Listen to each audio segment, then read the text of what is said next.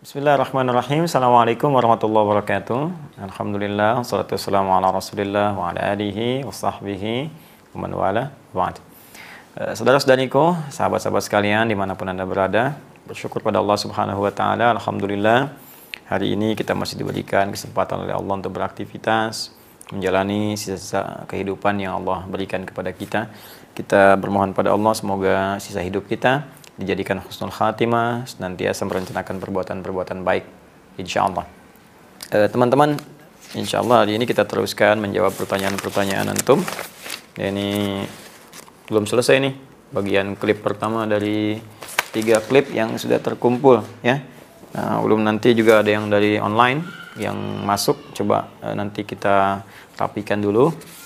Ya, kita ambil satu dulu untuk sesi kali ini. Assalamualaikum warahmatullahi wabarakatuh. Waalaikumsalam warahmatullahi wabarakatuh. Semoga Allah jaga kesehatan Bapak Ustadz. Ya, semoga Allah memberikan kepada Anda lebih baik dari apa yang Anda doakan kepada kami. Dan semoga kita semua dijaga oleh Allah Subhanahu wa taala. Saya mau bertanya, apakah menghafal Quran bisa dilakukan setelah baru satu kali khatam? Sedangkan masih banyak surat atau ayat yang kadang keliru. Apakah lancarkan dulu bacaan atau bagaimana? Karena gara-gara Bapak saya belajar ngaji bareng sama anak-anak SD. Sedangkan saya sudah berkeluarga. Alhamdulillah. Ya, apa persoalannya mau sama anak SD, sama anak SMP, SMA, alhamdulillah. Ya, karena teman-teman mengaji itu tidak ada ukuran usia. Tidak ada batas dan tidak usah malu. Ya, malu itu kalau mau berbuat maksiat itu mesti malu. Malu disaksikan oleh Allah. Ya, mohon maaf saat Ramadan apalagi sekarang mau berbuat maksiat malu masuk kamar ya pura-pura wudhu pakai sirup misalnya kan? Nah, itu nggak tepat. Atau ada orang mau mencuri mesti malu. Saat mencuri disaksikan oleh Allah itu malu. Tapi kalau berbuat baik tidak usah malu. Ya latihan tahajud tidak usah malu. Baca Quran tidak usah malu.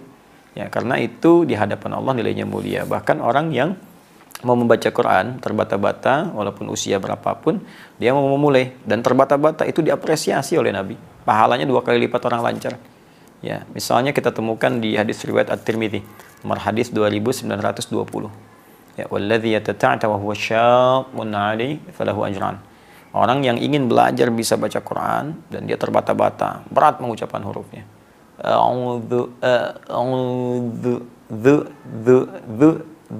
Dia berusaha. Ya, kata Nabi dia dapat dua pahala, falahu ajran. Pahala pertama untuk kesungguhannya berusaha, yang kedua ayat-ayat yang dia bacakan. Dibayangkan, ya. Jadi ada motivasi yang sudah besar dari Nabi Sallallahu. Jadi jangan malu kalaupun kumpul dengan anak SD, ya itu bukan hal yang menjadi aib atau celah untuk kita semua. Tidak ada masalah. Bahkan harus termotivasi. Anak SD bisa lancar ngaji, maka antum yang pernah SD harusnya bisa lebih lancar daripada itu. Ya, ayo motivasi, motivasi, motivasi. Nah, kalau sudah bacaan bagus, bagus itu dalam artian benar tajwidnya, makharijul hurufnya, sifat hurufnya, madnya, panjang pendeknya, ya wakaf ibtidaknya. Nah, maka cobalah untuk menghafal. Ya daripada menghafal yang salah. Sebab kalau menghafal yang salah nanti mengulangnya berat lagi. Antum menghafal misalnya ya dalam jangka waktu setahun tapi yang dihafalkan salah begitu tahsin bisa 2 3 tahun mengulang kembali dari awal sampai akhir. Ini bersabar belajar dengan benar dulu ya bacaan-bacaan yang benar. Ini insya Allah waktunya nggak lama kok belajar tajwid ya baca baca baca. Setelah tajwidnya bisa paham tajwid itu kan nggak harus belajar sampai semua al-fatihah sampai an-nas. Belajar teori bacaannya praktekkan dalam Al-Qurannya satu surah bisa baca ke sana lancar semua. Ya paling ditambah qarib muskilah di beberapa ayat-ayat tertentu. Ada nak yang dibaca panjang ada nak yang dibaca pendek. Kapan ana dibaca panjang kapan ana dibaca pendek. Ada alaihi ada alaihu. Ya ada yang alaihullah di satu ayat dalam Al-Quran Nah, jadi yang seperti itu nanti kasus-kasus tertentu. Kalau sudah lancar bacaan bisa menghafal dan menghafal bisa lebih mudah.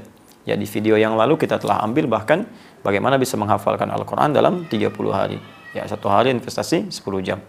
Bahkan tadi baru saya coba melihat bisa lagi tuh sebetulnya, bisa cepat lagi. Insya Allah bisa hafal lebih cepat yang tadinya kita bisa lakukan selama 2 jam setengah, ya itu bisa selesai dalam 20 menit ya 20 menit. Tiga lembar. Tiga lembar itu berarti uh, satu lembarnya satu halaman uh, satu halaman satu lembar 30 baris. Tiga lembar berarti 90 baris. Kalau satu baris dua menit yang standar tadi standar ya standar. Jadi dua menit kali 90 180 menit. Nah tadi saya cek bisa 20 menit. 20 menit Anda bayangkan, 20 menit. Kalau satu juz 10 lembar, kurang lebih satu jam. Ya, satu jam, satu jam untuk selesai dalam jangka satu juz, satu juz satu jam, 30 juz 30 jam. Ya, 30 jam. Wah, 30 jam itu kalau kita ambil dengan istirahatnya 6 hari selesai. 30 juz 6 hari. Ya, kalau 30 jam selesai 30 juz, satu hari kan 24 jam. Kita ambil jeda-jedanya sedikit misalnya kan. Nah, itu insya Allah e, bisa selesai kurang lebih dalam jangka waktu 6 hari. Wallahu taala adam bisawab. Jadi sabar ya, insya Allah dan pahalanya banyak. Saya ingatkan ahli Quran itu bukan orang yang hafal Quran 30 juz. Ahli Quran itu yang cinta dengan Quran. Pengen bagus bacaan Qurannya pengen dekat dengan Allah, pengen dijaga Allah itulah ahli Quran. Sampai pulang, kemudian sampai wafat pun dia lekat dengan bacaan-bacaan Al-Quran. Ya, sekira itu. InsyaAllah. Subhanakallahumma wa bihamdika asyhadu an la ilaha illa anta astaghfiruka wa atubu ilaik.